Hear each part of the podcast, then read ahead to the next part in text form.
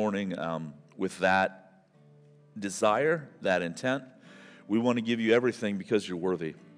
And Lord, you are the only one in whose hands we can place our lives and know that it's safe and know that it's okay. Um, and so, Lord, I don't, you, you know, Father, the nature of our sin is that we resist that for some reason.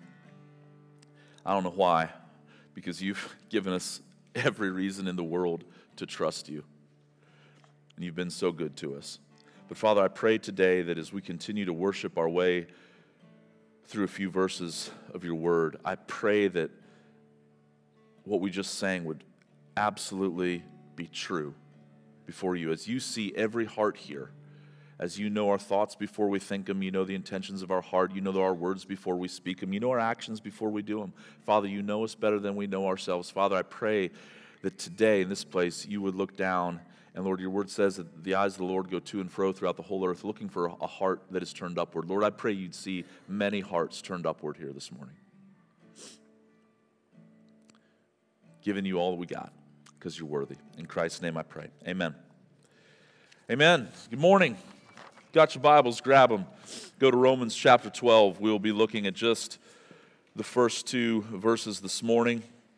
Uh, as Mark said at the beginning, we, uh, we are having a baptism service this morning, so we're going to be uh, doing that here towards the end. One of the people getting baptized, Brian, is going to be coming up and just sharing a, a brief snapshot of what God has been doing in his life over the last couple months and and just uh, yeah giving glory to the lord for the ways that he's been at work.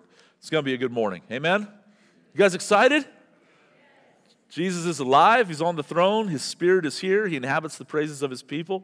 We have every reason to be hopeful this morning that he can change us and speak to us. And so let's go forward with that expectation in our hearts. Romans chapter 12, the first two verses. Paul says, I appeal to you, therefore, brothers, by the mercies of God, to present your bodies as a living sacrifice, holy and acceptable to God, which is your spiritual worship. Do not be conformed to this world, but be transformed by the renewal of your mind, that by testing you may discern what is the will of God, what is good and acceptable and perfect. Pray with me one more time. Father, help this morning. Please help us. As always, Lord, open the eyes of our heart that we could see wonderful things from your word. And it's in Christ's name that I pray. Amen. Well, most of you know that a few weeks ago I got back from Turkey, and I hate to be this guy that like goes on a trip and then bores you with all like his pictures that he took when you're really not interested, um, because I've done that a couple times uh, in my sermons as I've been back already. But I want to show you one more picture this morning uh, that I believe we've got. Uh, this is of the temple of Apollo. This was in a little city called Delphos over in Turkey. This is just a little bit of the temple. Um, you can see there the people in the front, and again, this temple was it was easily the size of a football field, about 100 yards, perhaps a little bit a little bit bigger. Some of those pillars in the background there are easily 40, 50 feet high. This thing was built, if you can believe this or not, it started construction started back um, in the BC days before Christ. Uh, they say that it was completed around 100 AD. But so again, but but here's the thing: it was built over a period of like 600 years if you can believe it. So across, across um, emperors and, and rulers and multiple people just carrying this on, all to the worship of a false god. Of a false god.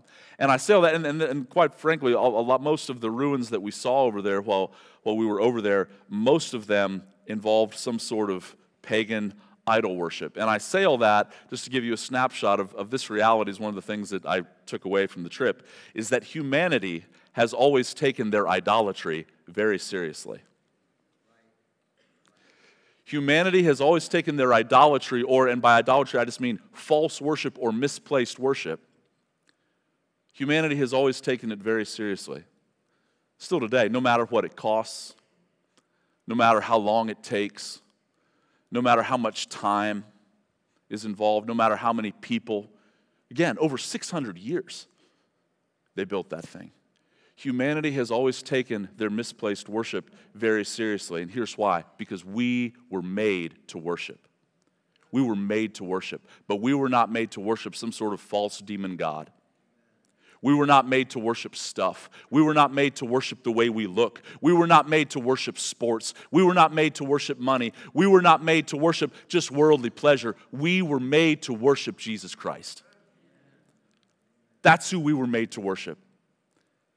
And man, I, am telling you this morning, these verses that we looked at, they are all about worship. The centrality and the importance of these two verses for the Christian life cannot be overstated.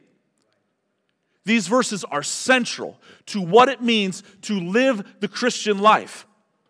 Um, and we've got to get them. And what they're all about is worship. You remember last week, as we came to the end of kind of the first section of the book of Romans, which was all about what is true. Paul now, in the beginning of chapter 12, transitions into what to do. So, what is true and what to do. What is true? If I had to sum up just in one sentence all that Romans 1 through 11 about, is about, it would be something along these lines, just kind of in layman's terms. It is that man has made a sinful mess, but God has shown saving mercy. Man has made a sinful mess primarily because, not just because of the actions that we do, but because of what we worship. See, idolatry is at the heart of our sin. Sin isn't just the things that we do outwardly, although it is that. But Jesus said that we do the things outwardly out of the overflow of what's going on inside of us in our heart. And what's going on in our heart is that we were built to make much of something else, Jesus, but instead of that, we make much of lesser things or we make much of ourselves. But this is what we were created to do. And all of Romans 1 through 11 was about man has made a sinful mess, but God has shown saving mercy. And now, in chapters 12 through 16, Paul is going to transition into this statement. Um, and that would be something along the lines of if you have received this mercy, if you say that you've understood the mercy of Jesus Christ and that the wrath of God was against you, but He came and He died in your place, He, he was your substitute and your sacrifice, taking upon Himself the punishment that you deserve. If you have received that mercy by grace alone, through faith alone, in Christ alone, then this is how you live.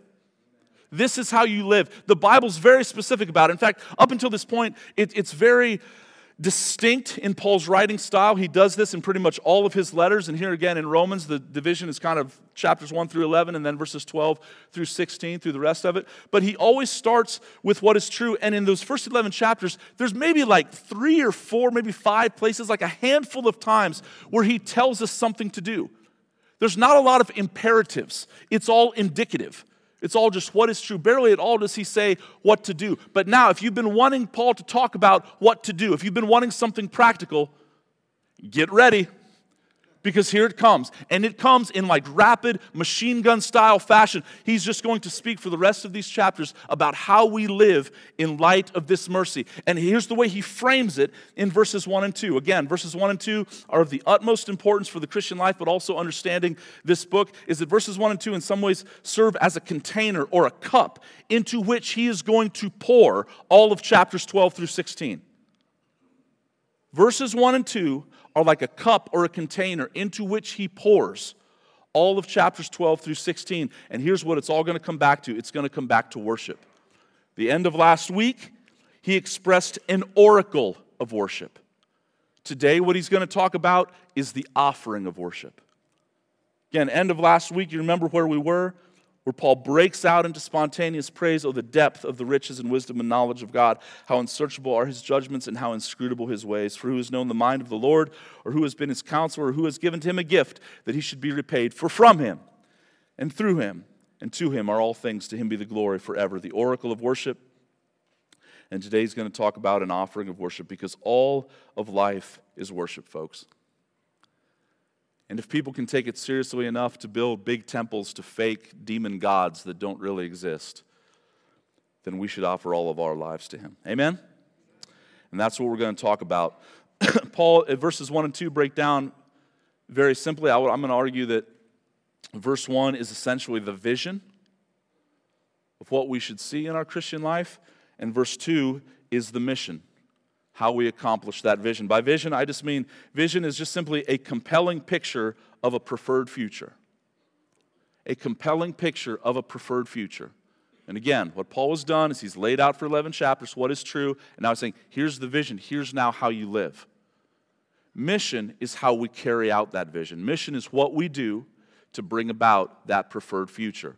And that's what verse 2 is all about.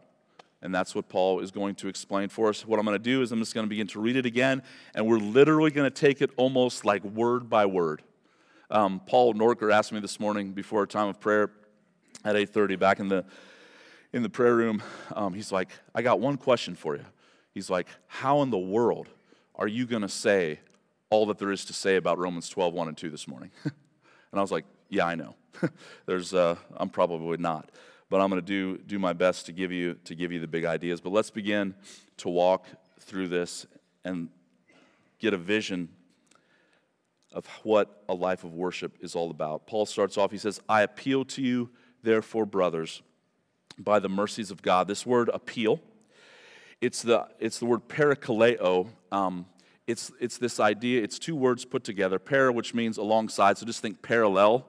Um, the same little prefix in, our, in the English language. Parallel, it's like parallel lines would be lines that run alongside each other. So it's this idea of coming alongside, and then kaleo is call. And he comes alongside and he calls you. And so I, I say all that because you got to get this picture here. Get this, I don't know exactly how old Paul was when he wrote this, but get this picture of like Father Paul or Grandpa Paul just coming alongside you, putting his arm around you, and calling you to that which is of the utmost importance to worship Jesus Christ. He comes alongside us as, as an older brother to help us and urge us towards that which is most important. And again, what that is is worship. And he says, I appeal to you, therefore, brothers, not just on the basis of because I'm Paul and I'm saying this, but he appeals to us by the mercies of God. And the mercies of God there, it's again, it's all that he talked about in the first 11 chapters of this book. That God's wrath was against us, but in Christ Jesus, He came and He died the death that we deserved. He died in our place, and it is only to be received by faith when we put our faith and trust in Him, that we are justified, that our sins are forgiven, that we are declared righteous in Christ Jesus. Because of these mercies, in light of these mercies, He's going to say, This is how you live. This is what He's coming alongside us to appeal to, to call us to. I just want to, uh, want to, stop and say this, church is that we have got to be a people that keep before us at all times the mercies of God. Amen? But to say that another way, we've got to be a people that keep before us at all times the message of the gospel.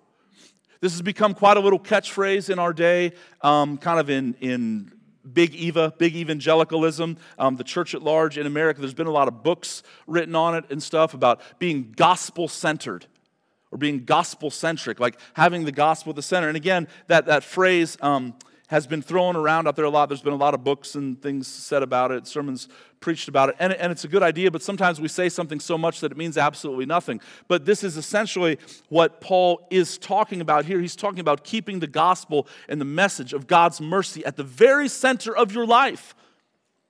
The Bible says that his mercies are new every morning. Do you wake up every morning compelled by the mercy of God? I don't know if you guys know, some, some of you guys will know him. Do you guys know um, Marian Kuzmiak? Used to, you guys know Big Marian? Yeah, I say Big Marian. He was like six foot ten uh, from Romania, and he, he lives out in Utah now. He married a girl from out there and, and moved out there a couple years ago. Uh, but he used to attend here um, and grew up in an orphanage in Romania. And he would come to prayer pretty much every week on, on Sunday mornings um, back here at 8.30. And, and every Sunday morning. It wasn't out of it wasn't out of just religious routine. It wasn't him just mouthing words. But again, when you understood his story, it, it, um, it was fitting and you knew that it was coming out of a heart of sincerity. But every single Sunday morning, he, whenever he would pray, he would always start like this. He would say, Dear Heavenly Father, in his kind of Romanian accent, thank you for giving us another day to our lives. Every week. And I'll never, and I'll never forget that, but because that's the way that we're supposed to live our life. is every day, Father, thank you for giving us another day to our life. Thank you that your mercies are new this morning.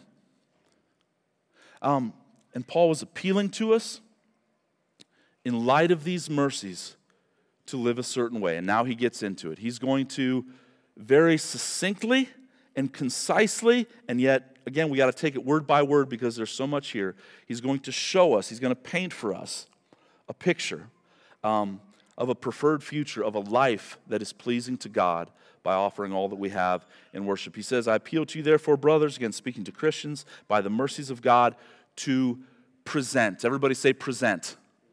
Present.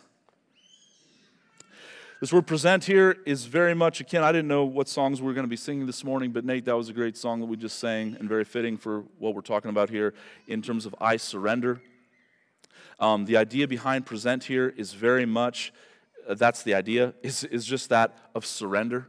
It's coming and giving up. And you'll see here, you got to get the whole thing. He says, present your bodies as a living sacrifice, holy and acceptable to God. So he comes and he's saying, present your bodies. Now, this is, this is undoubtedly some Old Testament language here and some Old Testament imagery that, that Paul is wanting to stir up in our minds. You guys know in the Old Testament, if you've ever read like the book of Leviticus and Numbers and a little bit in Exodus and things, um, if you really read it, and not just read what, what it's about, but just read it itself. If you just read it on the surface, kind of coming to it like, okay, what's this all about? Pretending like you wouldn't know nothing about it, I mean, it is a bloodbath. It honestly is. There is sacrifice after sacrifice after sacrifice after sacrifice after sacrifice, usually offered by a priest on behalf of the people because of their sin, offering it before God. And again, the reason that was was that God wanted a picture of what sin costs. Is that the wages of sin is, what's the Bible say? Death. And even in the Old Testament, before the perfect sacrifice, Jesus Christ came, he wanted a picture that people would have to see. And again, it would have been very visceral to do this year after year, week after week, day after day, in, in, in varying ways, and the specificities of the law and, and, and what was required to come and to offer something that needed to die. And so, in the same way, we come now and we present not an offering, but we present ourselves and if you hear nothing else I say this morning about what Paul is calling for here, hear this is that Paul is not calling here us to offer sacrifices. He's telling us, he's commanding us to be a sacrifice. And, and brothers and sisters, this will make, if, I'll try to unpack that because I get you're like, ah, that's just a nice little cute cliche that a preacher would say. Don't offer a sacrifice, be a sacrifice. I'm telling you, I'm not just saying it to be cute. If you get this, it will change your life. It really will. We're not called just to, just to give our stuff. Can I tell you something? God doesn't need your stuff. What He wants is you. He wants your heart. He wants every part of who you are, including your body. He wants your mind. He wants your will. He wants your emotions. He wants your thoughts. And He does want your actions. He wants absolutely everything. Uh, I think it was last year, maybe, uh, maybe two years ago, I kind of forget. Um, I was asked to speak at a chapel service up at Malone University. And so I went up to speak at the chapel service, and they told me I had 15 minutes. Yeah, you chuck. Because I can, like, I can't even say hello in 15 minutes. I mean, I just, it just is what it is. And so I'm just like, 15 minutes, I'm just talking, like, I'm just talking as fast as I can. And just rattling stuff off. And one, but one of the things I talked about was this, was this idea. Um, and, and what I said was, is that it will change your life when you understand that worship isn't just a means, it's an end. Okay? What I mean by that is that many of us view worship as just an offering we give. We might come and we might put our time in at church we might put a little bit of our money into the offering box. Um, we might give a little bit of our time during the week to a little something extra. We might give some of our time and money and energy and effort to going on a mission trip. We have little things that things that we do, but we kind of do them as a means to make sure that we're good with God. So again, we're viewing worship as a means, not an end. What this is all about is flipping that and seeing that there, there's nothing beyond worship. Worship is the end for which everything was created, not just someday in heaven, but right now here on earth. Everything is about worship. And as I was, as, again, speaking at that chapel service and just rattling this off, and I said that little phrase, it'll change your life when you begin to view worship, not just as a means, but as an end. As the kids were filing out, excuse me, afterwards, there was, and I was, I was standing up front, there was one girl that came by on her way to class and stopped, and she just goes, That little phrase you said, worship isn't just a means, but an end. What do you mean? And I had an opportunity just to talk about some of these things with her. And you could tell she walked away like going, huh, yeah. And again, I don't, I don't say that because it was some great thought or, or something that I said. I, I'm telling you, this is the, ah, huh, this is the aha moment in the passage. This is what all of us has to get, brother, sister. Paul is appealing to us in light of all that God has done for us through his son, Jesus Christ to not just give an offering, not just view it as a means, but to be an offering, to view worship as an ends. This is what, this is what it's, all, it's all for. There were essentially two different types of sacrifices in the Old Testament. There were sacrifices for sin, and there were sacrifices that were given for gratitude in light of the sacrifices that were given for sin. So the sacrifice for sin please hear me, we're not doing something as a sacrifice to atone for our sins. Who did that? Jesus. That's right. You guys are doing very well with the call and response this morning. Good job. Um, yeah, Jesus paid for those. Jesus was the sacrifice for sin. But the sacrifice that Paul has in mind here, again, with, in, in regards to some of this Old Testament imagery that I believe he wants us to kind of be thinking upon as he's, as he's unpacking these verses here, um, is this idea of, of giving sacrifices out of gratitude and worship and thankfulness because of the sacrifice that has been, that has been made for our sin. And this idea of presenting here, and again, and the idea of, of surrender, just a couple other things, it's, it's very much carries with it the idea of intentionality. Is that this same idea, or the same word present, is the same word that was used of of Jesus when he was born, again, conceived of a virgin, born, uh, uh, born of Mary, con- uh, conceived of the Holy Spirit, born of the Virgin Mary. And when he's born on the eighth day, they came, Mary and Joseph, and they came and they presented him in the temple as according to the law and according to, you know, uh, male uh, Jewish boys to be circumcised and different things like that. So they came and they presented him. And it's the same idea. There, the point is there's, there's an aspect of intentionality to this is that God wants us to come with intentionality and present what we have to Him. But here's the deal when you, when you present it, just like you would present a sacrifice in the Old Testament, you would present and you would give it, and then it was out of your hands. You gave it to the priest on your behalf, and yes, it was, it was costly, but you, you gave it to them, and then God did what He did with it. Namely, He would consume it in worship. And so, this idea of surrender, the main thing that when I talk about surrender, uh, just a word that I want to throw out there and sit on for a second, is control. See, it's very possible, brother, sister, for you to come, and again, when we just live lives where we give an offering and don't understand that we are the offering, it's very possible to do a bunch of different things, but in the end, what we're holding on to is control. We want to be the ones that are in control of our lives. You've heard me kind of rant about this in the past is this is that I think this is where so many Christians live. Somehow, subconsciously, although we don't always say it this way, we're somehow kind of putting God in our debt. Because of all the offerings that we give. Well, God doesn't want your offerings, He wants you. He wants you. And I just ask you this morning as we work through this, and we'll probably come back to it at the end. What are you hanging on to? In regards to control specifically that you need to let go of. What you need to do is you need to come and you need to present it to God. Is it your job? Is it your money? Is it your marriage? Is it your kids? Is it your reputation? Come and present it. Surrender it to God. He says to present your bodies. Again, there was a lot of thought, and I think some, um, back in the, these times, back in the kind of the Greek culture in which Paul was writing, but in our, our day as well, is that somehow our worship is just spiritual, meaning like kind of like ethereal or amorphous. Like we don't really see it. It's like in the heart. Like I, have heard so many people say, like they're living in blatant sin.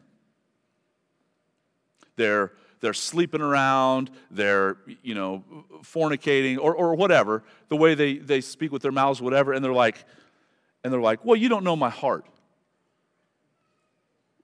Technically true, but that has nothing to do with it. God does know your heart. And he said again, it's out of the abundance of the heart that the mouth speaks, and it's out of the, the, the, overflow of the heart that all these wicked things come about. So I don't really need to know your heart we can look at the way that we live and then determine where, not, where, where our heart is at. And please hear me. I've been following Jesus for, I don't know, 22, 23 years. I'm a pastor. I still sin every day. But when I sin, I don't go, well, I've got a good heart. Th- that's irrelevant. And, and, here, and here's the other thing, just to push a little harder. I've got a good heart even though I'm sinning. No, you don't have a good heart. right? I mean, we, like, what does the Bible say? The heart is desperately wicked above all else. Who can understand it? It says that God is greater than your heart. That's why we need a Savior. See, Jesus didn't just die for our outward sins that we do, He died for the, even the sins of our heart. See, you're far more sinful than what you think, which is why Jesus is a far greater Savior than you could ever imagine. Because He didn't just die for what you do, He died even for the intentions in which you do them, pure or impure.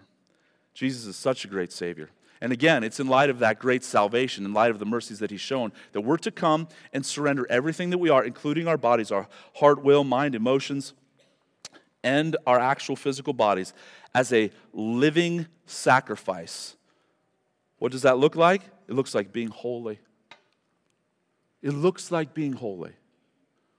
Brother, sister, can we just, like, anytime we talk about holiness, I feel like people are so quick so quick to go, well, nobody's going to be perfect. Well, nobody's going to be perfect. Yes, I'm, I'm with you.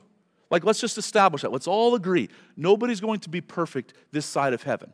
Yet the Bible commands us to be holy. When the Bible speaks of holiness in this life as it is now, it, it's, it's, not, it's not just talking about sinless perfection, but it is talking about wholehearted consecration. Again, giving everything that we are to Him.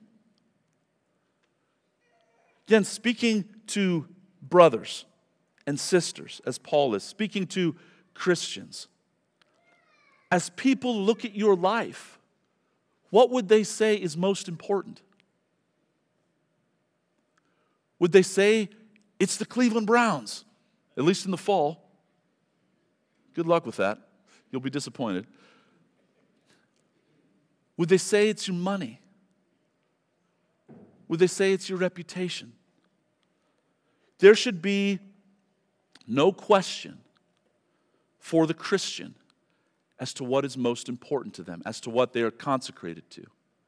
This is what holiness means it means to be set apart. Set apart to what? Set apart to the living God. Not just making sacrifices, being a sacrifice. This living sacrifice, it's holy, it's set apart, and it's acceptable. This, this idea of acceptable, um, again, other English translations translate it somewhat, somewhat differently, but um, it's also translated sometimes as pleasing. Being pleasing to God. It's literally two words put together, meaning pleasing and then well. So it's kind of like really pleasing is the idea. It's well pleasing. It's probably the most literal translation. Is that when we offer all that we are to God, we will be set apart and it is well pleasing to him. And what he's doing is he's calling us to be like Jesus. In John chapter 8, verse 29, Jesus said, He who sent me, the Father, is with me. He has not left me alone, for I always do the things that are pleasing, same word, or acceptable, pleasing to him. Again, in giving all of ourselves to God, what he's doing here is he's calling us to live like Jesus our rabbi, our teacher. We're disciples. We follow after him. And then he says, and here's, here's the phrase He says, which is your spiritual worship. And this word spiritual, let me unpack this for a little bit. Again, I like this passage is so, so, so, so rich. In English translations, um, depending on what you have, the ESV translates it as spiritual worship. Other English translations may you may have one that uh, translates it as reasonable act of worship or act of service. Um, the word is lit- literally logikos. It's from, and you can hear it in there. It's where we get our word logic. Okay, the root word of it is the word logos. So maybe you've heard some of that before. Is that in John chapter one, Jesus is in the beginning was the Word, and the Word was with God, and the Word was God. Jesus was the logos. He was the Word of God. Okay, and from that, then just very different form from logos, logikos. He he is the logical expression of God of who He is. But here, here's the point: is that spiritual here the reason it's, it's, translated spiritual is because, yeah, it's, it's something like, if you, again, if you understand what I'm saying, like logos in regards to word, like I have words right now, I have thoughts in my head, and I'm communicating them to you with words, okay? You with me? I'm trying to get something inside, in, inside me, outside of me, and to you, and, and, and into you. In the same way, Jesus came as that expression of the Father to us.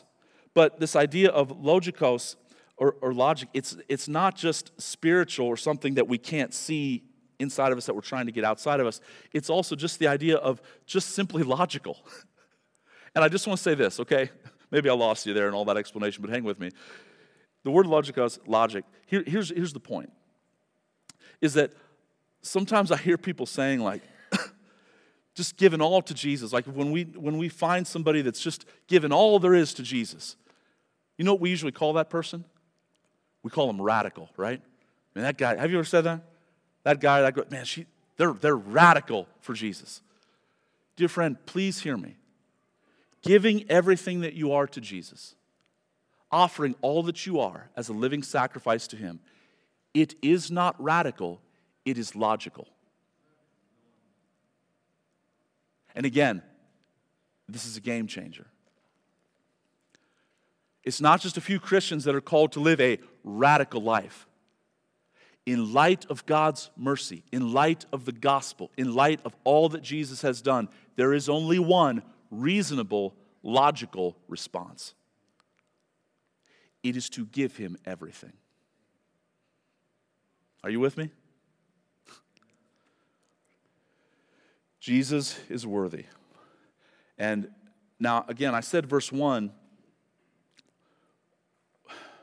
was this expression or this, or this vision, rather, um, of what Paul is calling us to. And I just want to sit for a second. And again, I said that this vision, vision is just simply a compelling picture of a preferred future. Just, just think about this compelling vision of the preferred future that Paul has given to us here that every Christian would live this logical response to God's mercies of giving everything that they are to God. brother and sister, imagine a world like this. I mean, is that, is that not compelling? to understand that it's not just for a select few.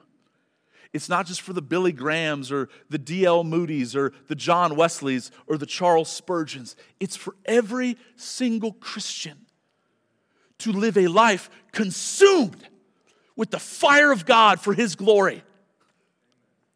When you would, when you would offer a sacrifice in the Old Testament, the fire of God would come down. When, when the temple, when Solomon de- dedicated his temple in Second Chronicles, he dedicates it and fire falls from heaven upon that which is dedicated. This is what God wants for us. It is a compelling vision of the future. One more, just, just very brief illustration, again, in regards to this and just a picture of what, it, of what it looks like. You guys know this story, one of the most beautiful stories in all of the scriptures, one of my personal favorites. Mark chapter 14. It's the last week of Jesus' life. He's just getting ready to go on the cross. He's been talking about how he's going to be crucified and resurrected. They, every time he says it, the disciples are like, "Yeah, what? Oh, yeah, yeah." Like they're just kind of confused. They don't really get it. But there's, but there's one lady who I think understood it a little bit more than the rest. Her name is Mary. She's Martha's sister, and they're throwing a party for Jesus. Um, uh, at this house of a guy named Simon the leper and stuff. And so, and in the midst of this party, everybody's everybody's coming around, milling around, and all of a sudden Mary comes out. You guys know the story with this this vial, like this vase, a very costly perfume. And it says she takes it and she breaks it, and it was just a pound of it. Or, or I'm sorry, it, it was a pound of it. Like that, that's a lot. Okay. So like if I, you know, I do like one, maybe two squirts of cologne in the morning. If I do three, Hannah's like a little too strong. All right. It's just two or three squirts. A pound. And she breaks it. And she begins to pour it over him. And again, it says not just that it was costly, but it was very costly. And here, here's the point is that, that the, the fragrance the aroma of her worship, it filled the room. And all of a sudden, people who hadn't been very really focused on Jesus, or maybe they were just trying to get near him and tell him how awesome they were, all of a sudden, everything stops because of this fragrance that's now filling the entire place. Dear friend, here's the point of what Paul's saying in Romans 12:1. What if not just a Mary did that? What if every Christian lived that way? the world itself would be filled with the fragrance of our worship. Do you understand? This is the vision that Paul is calling the church to.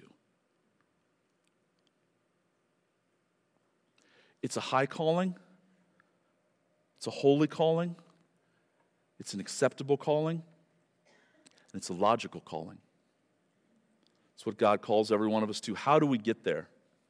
How does that happen? Verse 2. Here's, here's, how we, here's how we roll. Here's how we do it. Do not be conformed to this world, but be transformed by the renewing of your mind. Again, so rich. Do not be conformed. the Greek word suskematizo. Suskematizo. It's, this, it's literally this idea of a mold. And it's the idea of like a, a liquid or maybe like um, did you guys ever make like homemade like popsicles or something like that? Anyone? Okay. I'm making up this illustration on the fly, so work with me. Um, but it's the idea of a mold, and you would pour some sort of juice or good stuff, and then you, you put it in that mold with a little stick in it and you freeze it. It's, it's just the idea of, of a mold or of a form. This is what the world wants to do to us. This is how you get temples to false demon gods that are built over 600 years. The, the word here, when it says, do not be conformed to this world, it, a, a better translation for world would be the word age. Do not be conformed to this age. Again, not just.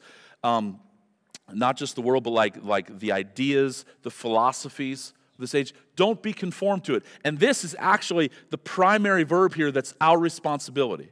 It's a negative. The point is, the world, this age is going to try to conform you. It's going to try to put you into its mold. The primary command here at the beginning that Paul is telling us to do in order that we might live lives like Mary that are fragrant offerings to God, the primary command, Paul says, is don't let them do that. Dear friend, do you understand that almost every moment of every day on TV, on your phone, in the world, the people you talk to, on billboards, everything around you, it is trying to conform you to, the, to this age, to this world. To say it another way, to just maybe help us get it, the world is trying to disciple you according to its philosophy, according to what it says is true. It's trying to put you into its mold. And again, this primary command here that's our responsibility in the text, this imperative, is Paul says, do not let them do this. Now, here's the implication. Brother, sister, maturity in Christ is not just going to happen. It's going to happen with intentionality as we present all that we are to God and as we resist the world trying to conform us to who it wants us to be. Okay. This is what this is what we have to resist. This is what this is what we have to be against. Can I just um, can I go on just a tiny little rant for just a second? Safe place. Dear friend, I if you are new in Christ, you are by definition a baby Christian. And it is beautiful and there is nothing wrong with it. However, if you have been a believer for 10, 20, 30, 40 years, and you still act like a baby Christian, it's not cute. When you got a little kid with little floaties on, splashing around in the kiddie pool, it's cute. When you're a 45 year old man with floaties on, splashing around in the kiddie pool, you call the police. when a little baby messes their diaper, not cute, but understandable. When a grown man, I mean, it's not cute. If you're a little baby in a nursing mother's arm, you're sipping from a bottle, oh, that's fitting. That's what's supposed to be. If you're, an, if, if you're a grown dude with a beard sipping from a bottle, it's not fitting. Here's the point. When he says, do not be conformed to this world, listen, you, have heard me, especially for those of you that call Mercy Hill home, you've heard me over the last several months, especially as we've gone through end of Romans 8, 9, 10.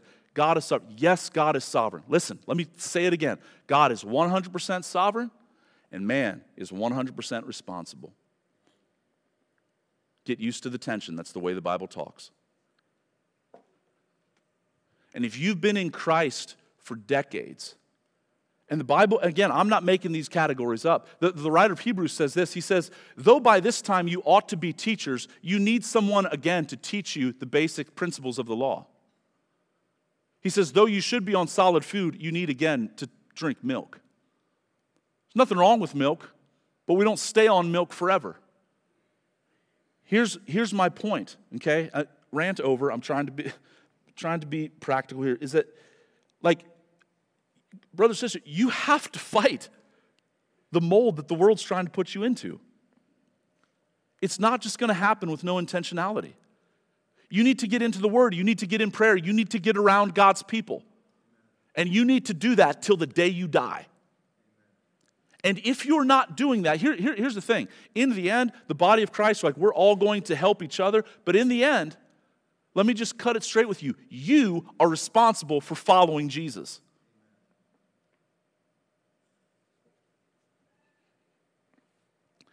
Do not be conformed to this world but be transformed. Different word here, different word. He, it's, it's not a comparison, it's a contrast. Do not be conformed to this world, but be transformed. Greek word is metamorphao. Metamorphao. You can hear where we get the English word metamorphosis in this. So, so transformed, don't, don't be conformed. Confirmation is like from the outside in. That's what the world does. It wants to put you into its mold and squeeze you into what it wants you to be. Transformation is something that is long lasting and comes primarily from the inside out. Okay? Metamorphao. It is, it is like the classic example that's always used is that of a caterpillar turning into a butterfly. Again, it was the same thing, but it isn't a caterpillar butterfly. It once was a caterpillar, and it's been metamorphoed, transformed into a butterfly. And here's the thing, and this is what, what truly breaks my heart. I want to acknowledge that in seasons of my life, I have been there, and I think every Christian is there at certain times. Is that, again, that imagery of a caterpillar being transformed into, into a butterfly. I want you to imagine for a second a caterpillar pretending to be a butterfly. You know, I, it's just not going to work. They're not going to get off the ground. But that's where so many Christians live. So just, just pretending. Dear brother or sister, God's mercies are such that you don't have to pretend. The message of the gospel is that no matter how hard you try, no matter how hard you try as a caterpillar with your little tiny feet to flop them and to try to fly like a butterfly, dear friend, it's not going to happen. But the message of the gospel is that He will come and He'll save you and He'll transform you into something that you once were not. And, and again, technical, but honestly very important. The primary, again, verb that we're commanded to do here in verse 2 is to not be conformed to the negative. Don't do this. But this, this, this idea here of being transformed, it's passive. He says, be transformed. It's the idea of we're not the one acting, we're being acted upon. And again, this is sown, this, this is woven into the very fabric of the Christian life. That when you believe, at the moment of salvation, the Holy Spirit comes to indwell you and to seal you and to begin to work in you from the inside out to bring about this transformation as we stay in His Word. Because again, He's going to say here, but be transformed how? By the renewal of your mind. Do you see how He's giving us the mission? He's showing us very practically how to move forward into what He has for us. By the renewal of your mind, that by testing you may discern what the will of God is, what is good and acceptable and perfect. He wants to renew your mind. This is why I said earlier, brother and sister, you've got to stay in the Word.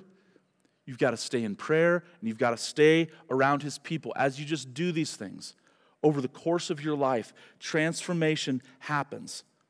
As we do those things, knowing that in all, as we do that, it's not just going to be about information, it's going to be about surrender. It's going to be about worship. It's going to be about presenting everything that we have to Jesus Christ again and again and again as He takes us deeper into what He has for us into understanding the depths of how much we need Him. Now, He presses on here again, just uh, one or two more key ideas, and then I'll wrap up, I promise. He says, Do not be conformed to this world, but be transformed by the renewal of your mind, that by testing you may discern. You see that little phrase? That by testing you may discern. All those words, those six English words, words are one Greek word. Okay, and it's the word dokimazo, I think. Anyway, but here's the point.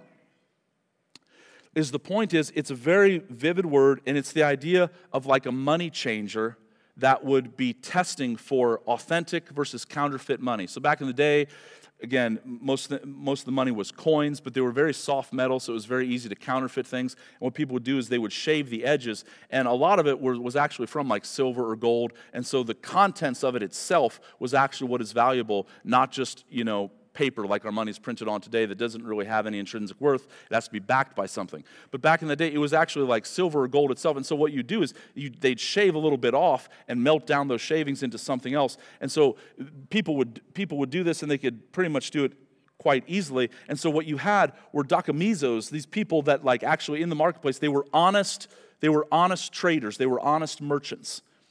And they wouldn't just accept any money, but they would examine it to make sure that it hadn't, that it hadn't been shaved down, that it wasn't counterfeit, but that it was authentic. This is what Paul is calling us to do. He's saying we will be transformed by the renewal of our mind as we stay in the Word of God until the Word of God gets in us with the help of the Spirit of God being acted upon, that by testing, okay, that by dakimizo, we're going to be testing to discern what? What the will of God is.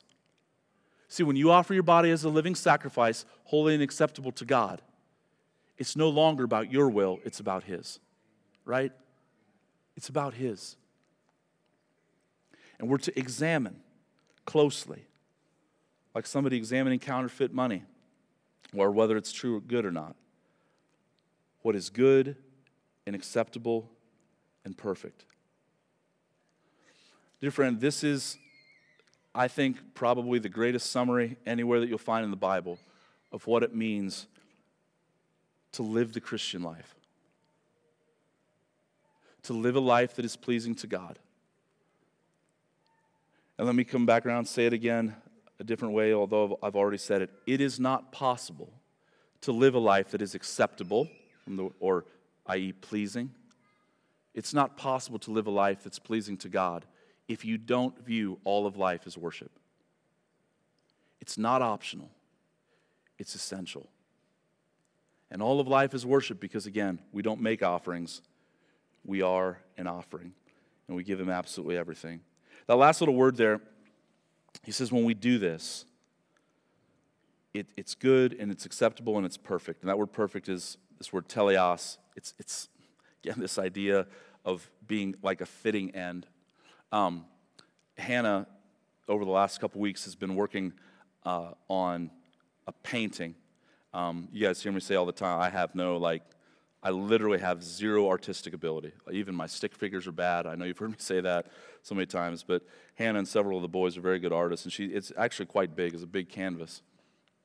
And I was going to put a picture of it up there, but I, I didn't get it then this morning, but um, or didn't have time to send it to Conrad. But it's this beautiful picture of it's kind of like an abstract kind of uh, thing of, of some water and a lake and a I don't know, kind of like a sunset, a sky or whatever. Again, I shouldn't try to describe my wife's art because I'm really bad at it, but but it's beautiful. And I knew she'd been working on it in this past week. She sent me a picture of it and she said, I finished my painting. And again, I knew she'd been, I knew she'd been working on it. And again, I was like, oh man, sweet, that's gonna be, that looks awesome. It's gonna be good. Ah, it's not quite done yet. And, and again, there's this like scale. And again, I, am not an artist, so I don't really get it, but I kind of get it. It's like you just, how much do you do? When do you stop? Do you add a little bit more? But here's the thing when it's done, you just know it. And she sent me a picture of it and said, I finished my painting. And I was like, yeah, that's it. And that's the idea here behind this word perfect. It, it's this idea of like, guys, this is what God wants to lead us into. Is this, this fitting end. It's like the picture is, is, is done. There's nothing, yeah, it needed everything that it had, but there's also really nothing you can add to it. He wants to lead us into this type of life you understand? That brings him honor and glory and brings us deep, deep, deep satisfaction. Does that make sense? Such good news. We're going to roll into baptism here.